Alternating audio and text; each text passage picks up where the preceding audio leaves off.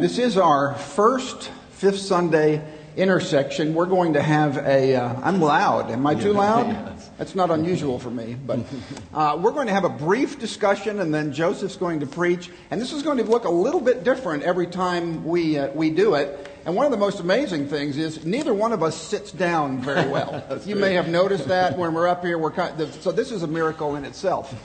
Uh, the first Fifth Sunday intersection question is. Is the Bible, this is appropriate, we'll start with Scripture. Is the Bible the Word of God or the Word of man? You probably heard that uh, question before. And inevitably, inevitably, when that question comes up, two issues come to the fore one, science, and the other, history. People will say something like this Now, wait a minute. We live in an age of progress. We are modern people. Science has proven, using scientific methods, that God doesn't exist, right? Science has proven, using scientific methods, that there's no such things as, as miracles. Miracles just don't happen, right? Wrong. Science, using its own methods, we need to start with this. Don't fall for this. Science, using its own methods, cannot prove that God doesn't exist.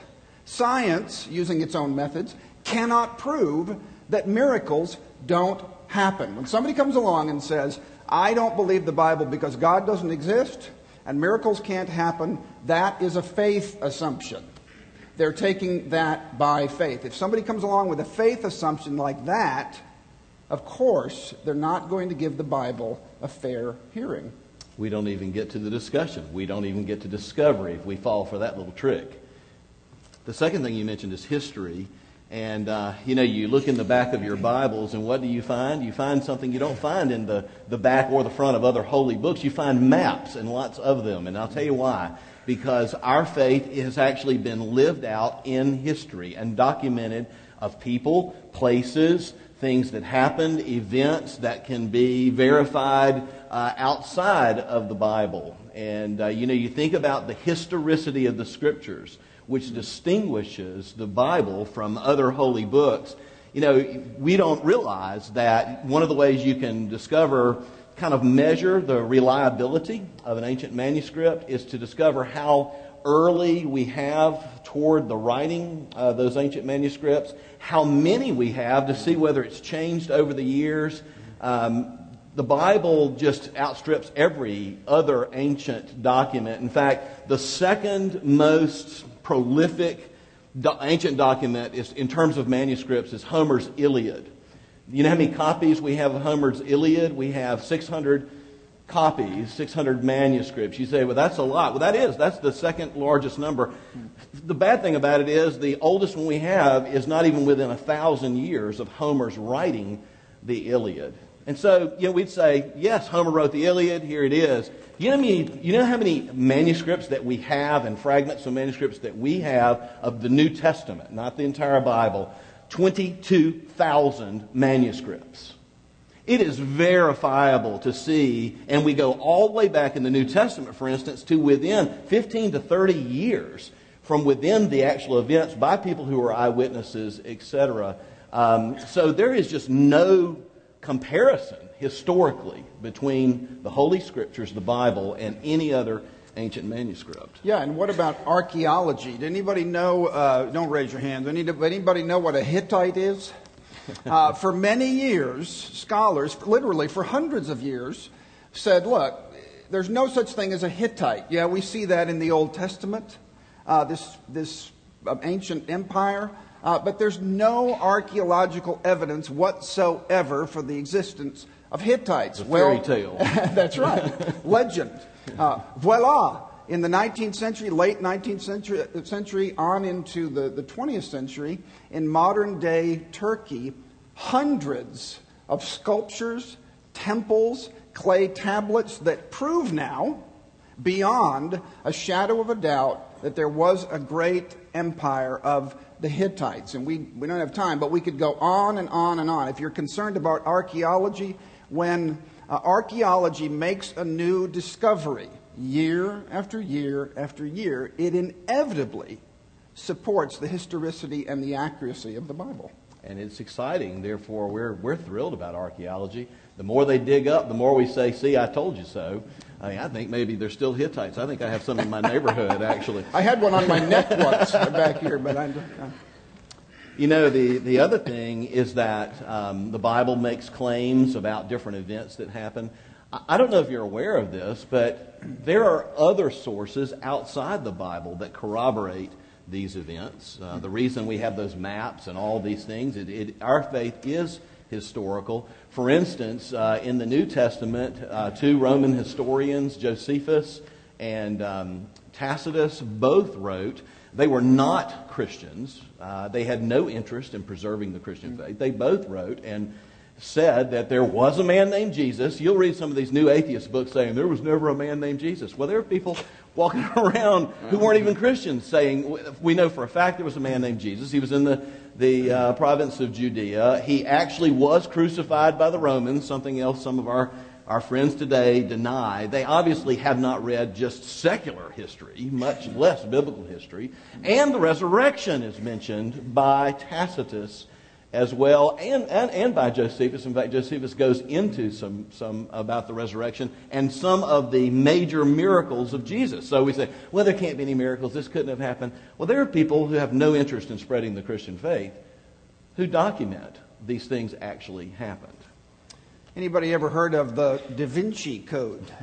And behind that, the Gnostic Gospels. And not long ago, there was a Princeton scholar named Elaine Pagels and she was up at a university north of here that starts with an O, and she was giving a, a lecture on the Gnostic Gospels. And uh, we, we have seen this resurgence of the Gnostic Gospels as, as though these are, these are new things. Remember this the Gospels, the canonical Gospels, and the epistles were written shortly after the life, death, and resurrection of Jesus Christ because there are eyewitnesses. The New Testament, the New Testament cries out for, you, for, for verification. There are witnesses all over the place that were living that saw Jesus, his life, death, and resurrection, and they're still alive when the Gospels and the epistles are still being written. And Paul will say, check, check with the eyewitnesses, check with Alexander and Rufus. Check with a number of the, the 500 that saw Jesus raised from the dead. The it's, it's as though the New Testament is crying out check with the witnesses.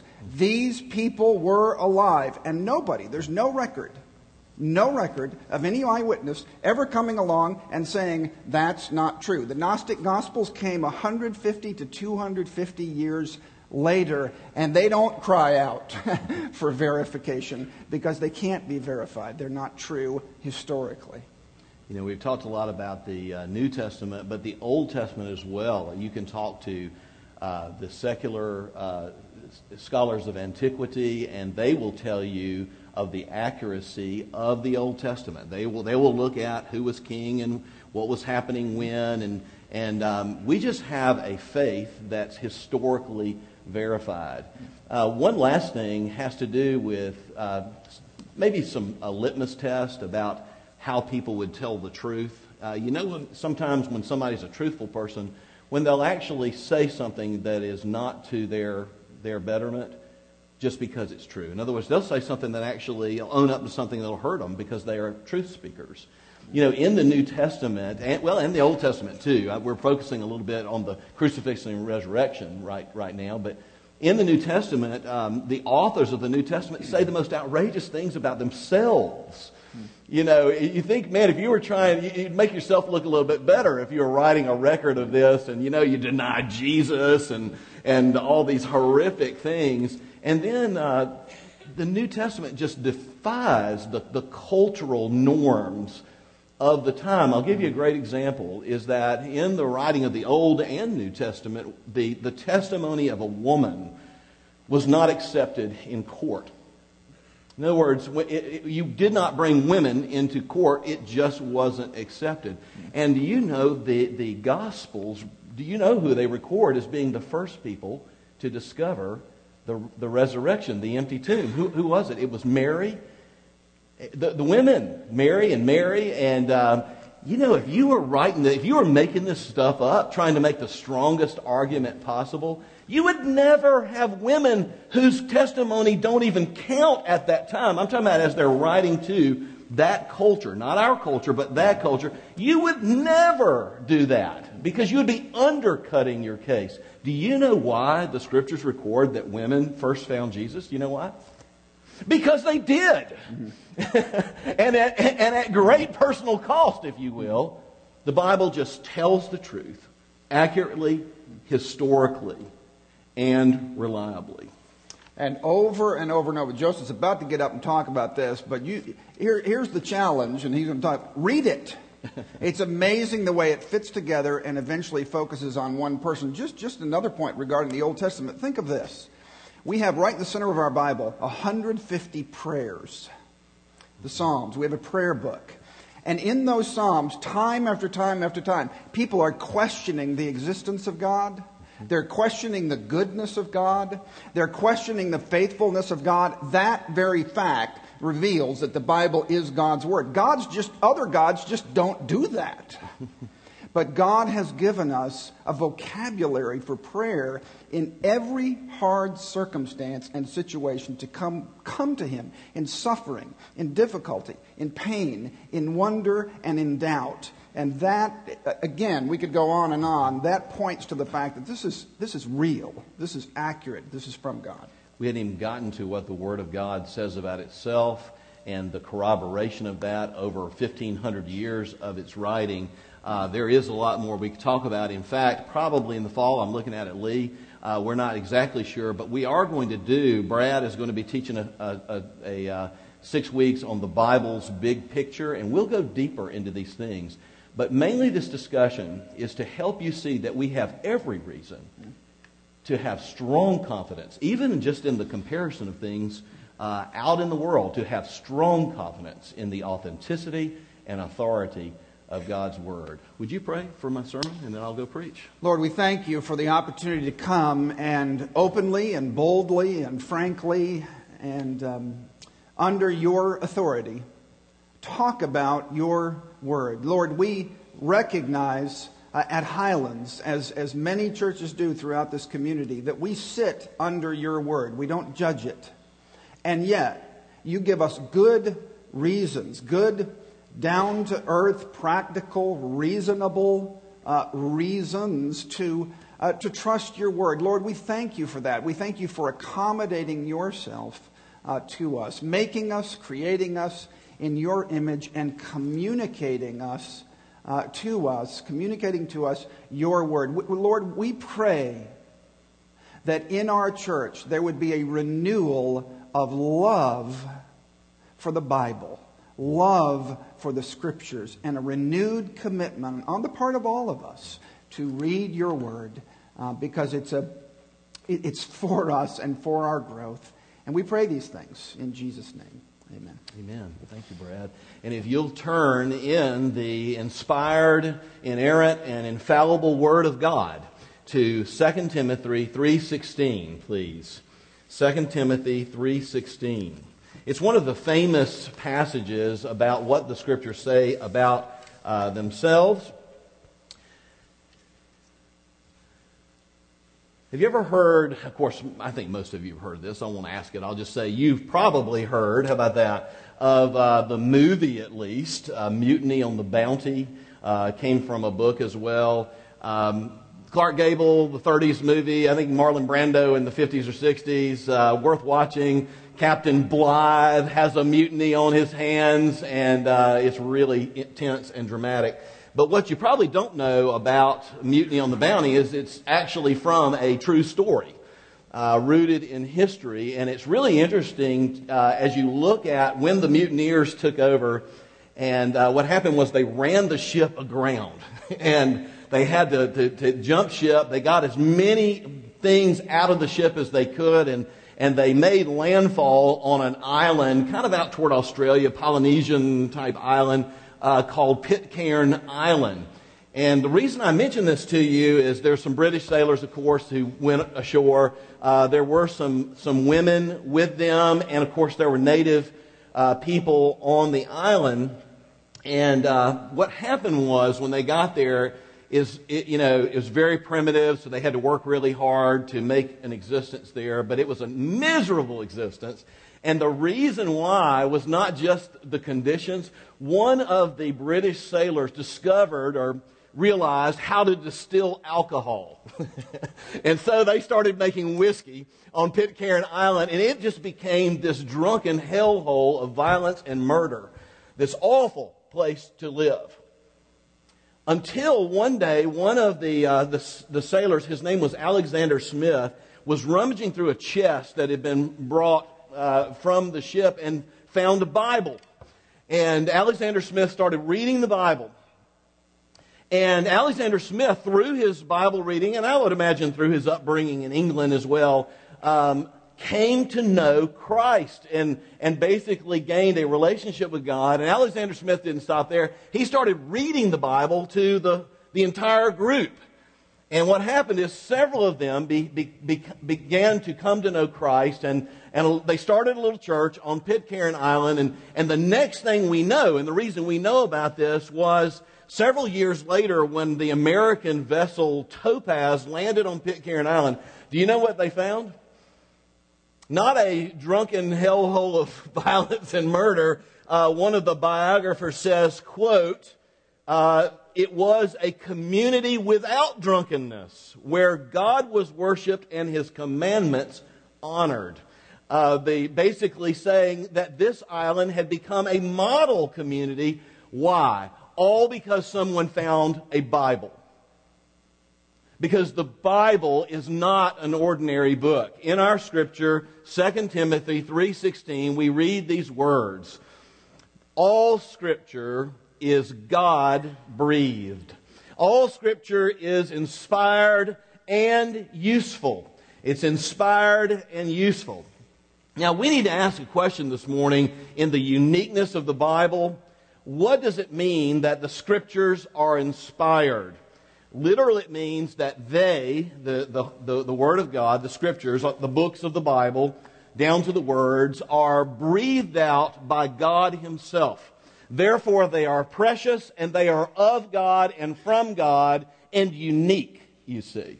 And, are, and the authority comes from the fact that they are breathed out uh, by God. And, and we would not deny, uh, and the scriptures do not deny, that you can learn a lot about the nature of the glory of God, the power of God, etc., through, through nature, right?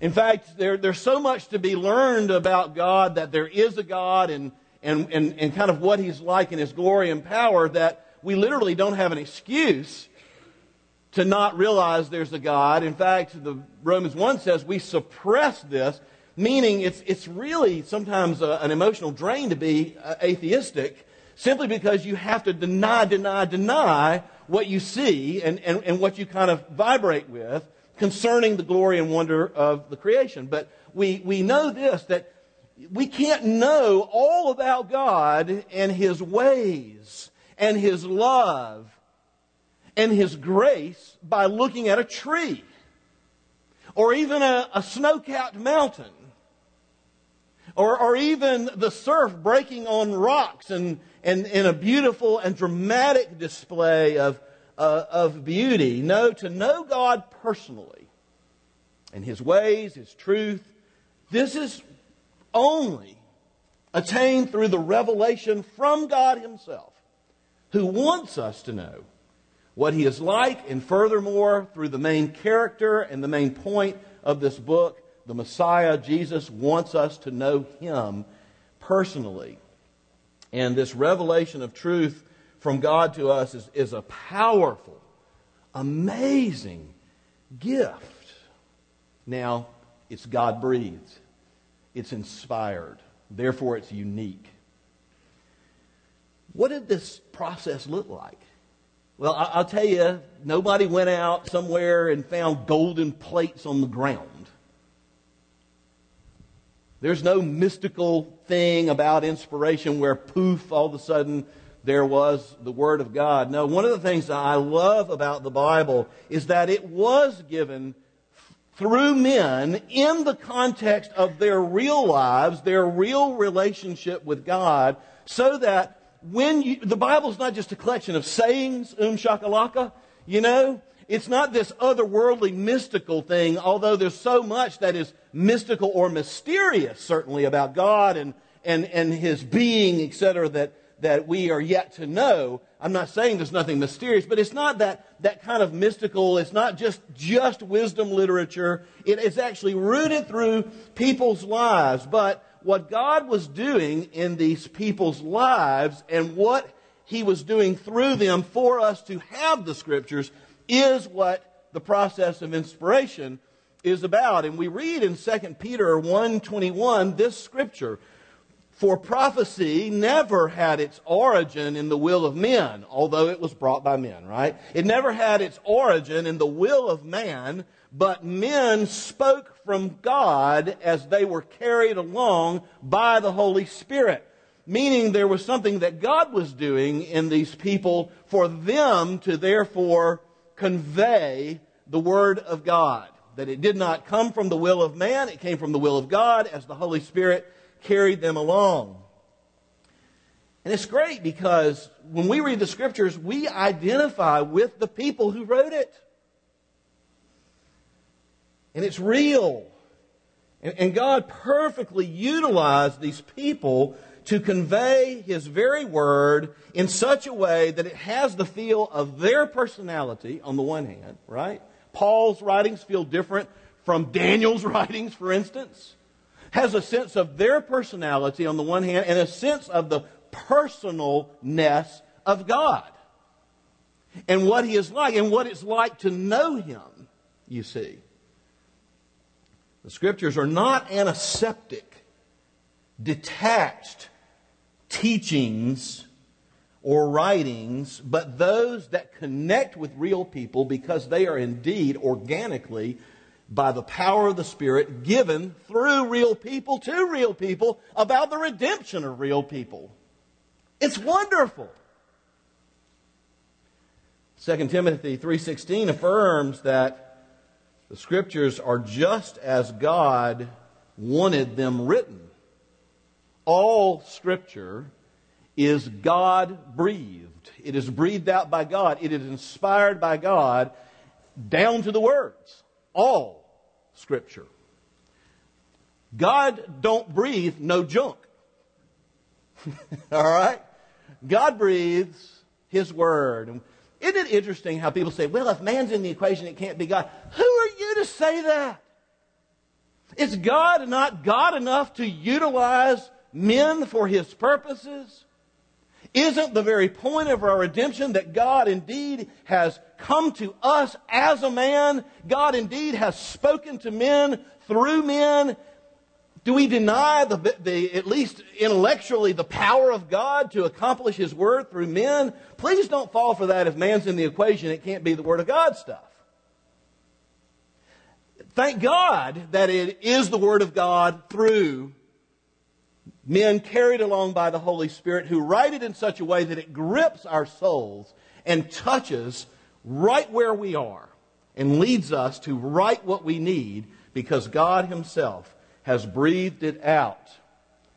And because they are inspired, God breathed, the scriptures are inerrant. Meaning it's not, it isn't junk. It's, it's not, it's, and they're infallible. They're not going to lead you into error. And you know, I know you can go to the bookstore and all these books, and this Graham Earhart guy or whatever, the chair of the uh, religion department in North Carolina, please don't buy his books. Even his secular peers hated his scholarly work and, and dissed it, and then he turned it into four books about the non reliability of the Bible and all the problems about God. And basically, the church is so dumbed down today that we can't even recognize a bad argument. And I'm answering all kind of questions about these books that even the secular critics don't like.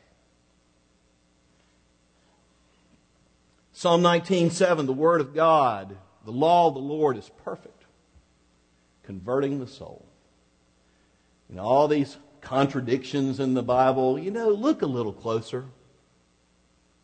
See what's actually a contradiction and what's really not a contradiction. I, I am stupefied by what secular people call contradictions, and they have no knowledge of the Bible. Like, you know, you ought to read the Bible before you start teaching about it. Because what you're claiming over here is not even what the Bible says. I won't get into examples, but Richard Dawkins, one of the famous atheists, used an example that I just wanted to scream. Because it's, I, I pulled out my Bible and I said, well, that's really interesting. And that's not, that's not at all what it said.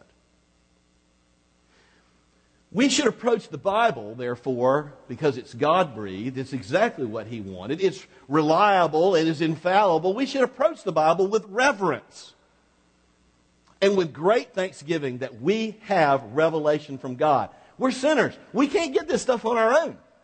We have major barriers. We can't even know our own hearts, much less the, the divine person. Sidney Collett, in his book, All About the Bible, talks about the uniqueness of the scriptures, and I, I love this. And maybe some of y'all have seen this, and I, I didn't count, and I'm not going to, you know, maybe I should have put this on the screen, but this is pretty amazing. That um, there are no less than, and, and there are debatable, you know, some of these, and but there are no less than 333 prophecies in the Old Testament that center on the person of the Messiah. Maybe you could whittle that down to 300 if you really tried but a lot. All right? There are no less than 333 prophecies in the Old Testament which center on the person of the Messiah, every one of which relating to his earthly life has been fulfilled to the letter. Now we say, well, duh, you know, we know that there's prophecy. We've read the fulfillment. Okay, it gets better. Mathematicians have calculated the odds of all these prophecies being fulfilled through the life of Jesus. And you must remember that these were not self fulfilled prophecies. Some of them he did and thus fulfilled the prophecies. Many of them, in fact, at least half of them, have to do with the actions of others around him and, and the responses of others around him and the attitudes of others that, that you know, he's not, that, that's what they choose to do. Um, you know, for instance, that they didn't break his legs. Psalm 22, they didn't break his legs when he was crucified, that they gambled for his clothing underneath the cross.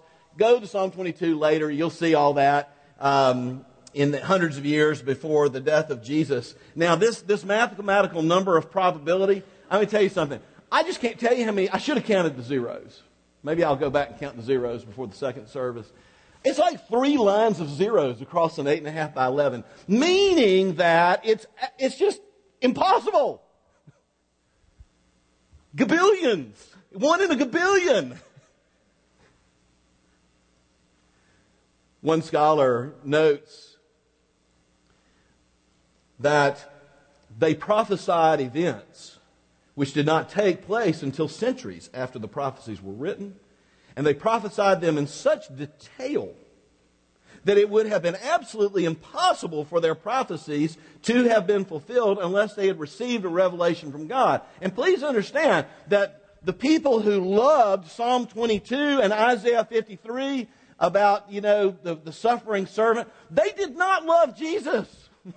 Primarily, I mean, in the New Testament, we see the Jewish authorities, I mean, setting themselves up against Jesus. So there's not some conspiracy against the people who had the scrolls and the New Testament, it's amazing that in spite of what people wanted to hear or see or believe, that is what happened, and that is what was verified, and that is verified by people outside of the Christian faith as well.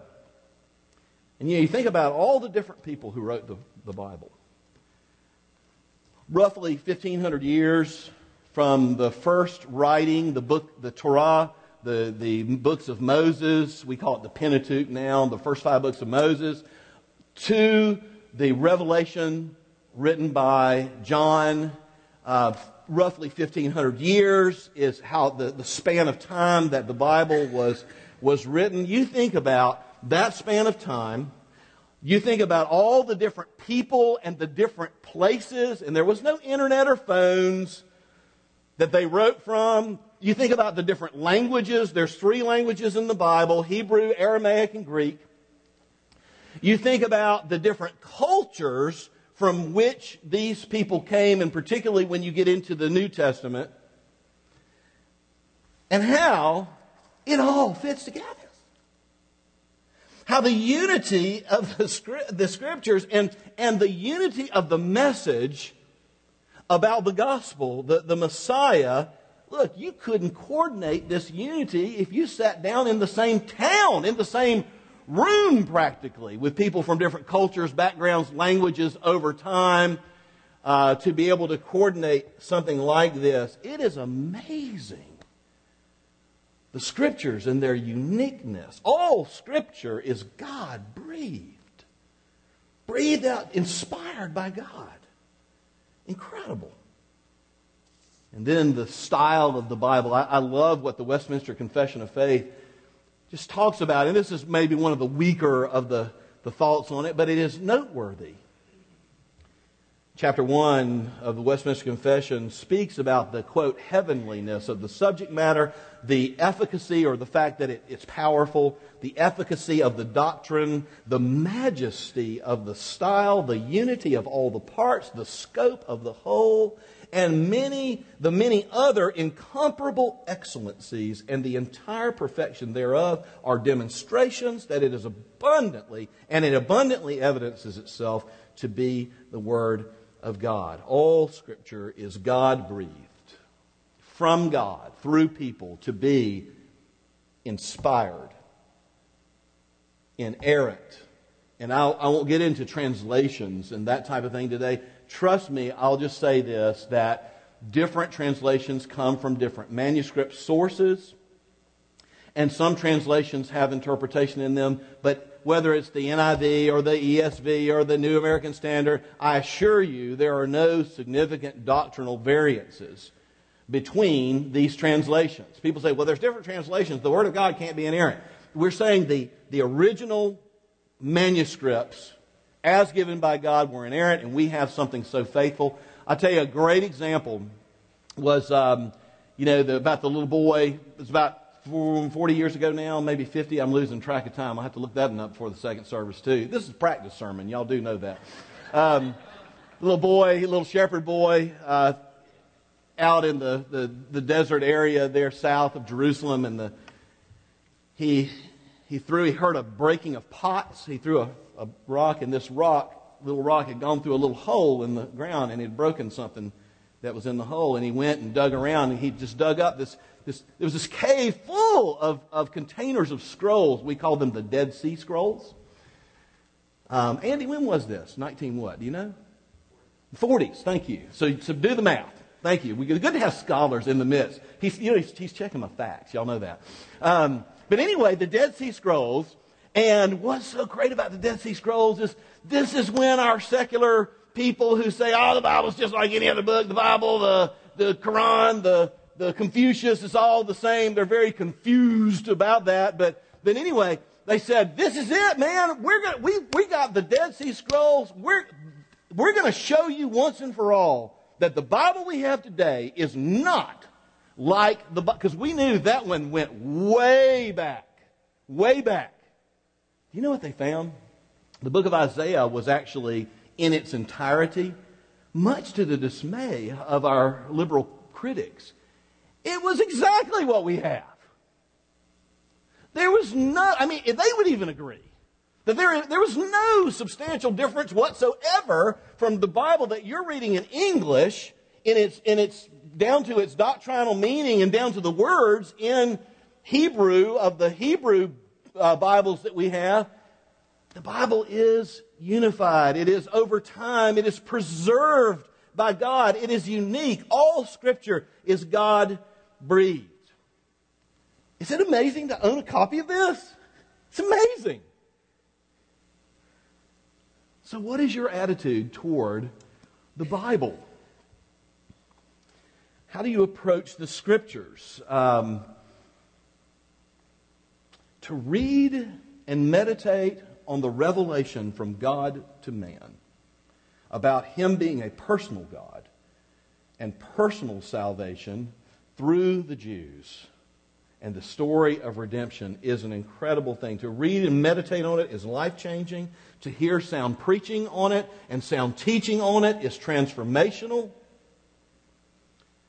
Isaiah 48 The grass withers and the flowers fall because men are like grass and their opinions are like grass.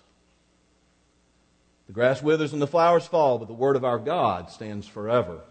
Matthew 5:18 Jesus says, "I tell you the truth, until heaven and earth pass away, not the smallest jot or tittle shall be removed from this law until all be fulfilled." Jesus affirmed the reliability of the scriptures and the, and the eternality of the scriptures.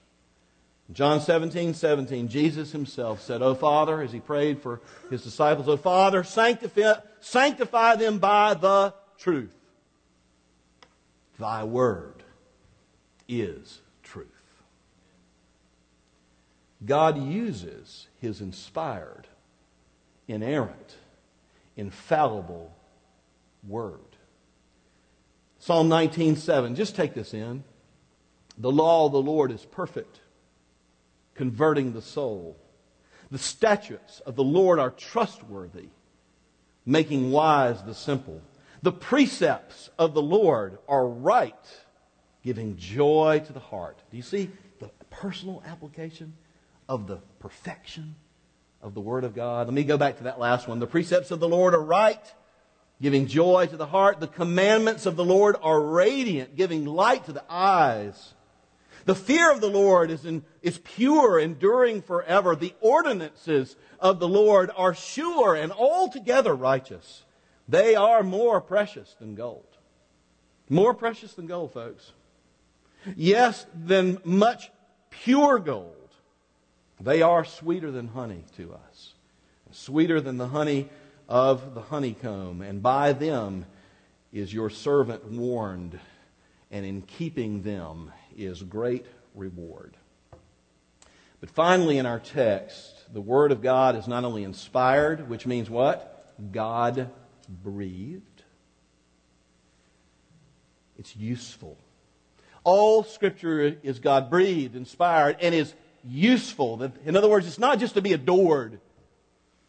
For us to just sit around and talk about inerrancy all day and not read our Bibles and not seek the living God through the Bible is truncated. It's useful and powerful to transform us and thoroughly equip us for everything God will call us to do in our lives. And, um, and I will come back and I will take this part of the passage at some point and preach on it. But if you're on the city, I'm going to place the whole thing this week. You can sign up in the lobby if you want to get it. About how the inspired word is useful for teaching, correction, rebuke, rebuking, and training in righteousness, that the man of God may be thoroughly equipped for every good work. And so let me just finish by reading these words slowly. All Scripture is God breathed and is useful for teaching, rebuking, correcting, and training in righteousness, so that the man of God may be thoroughly equipped for every good work. Folks, man of word of man or word of God, word of God himself through man to man. The perfect, powerful word of God. Let's pray. Oh Lord, would you help us to receive your word? Would you help us to revere it? Would you help us to read and meditate upon it? Because it is your very words to us, down to the words. Would you help us to know you through the word, through the gospel? Would you help us to live out that good news, that main theme of the Bible, and grow us in your word, impact us by your word, transform us, that we might be transformative agents in our world at this time in history. And we pray these things in Jesus' name. Amen.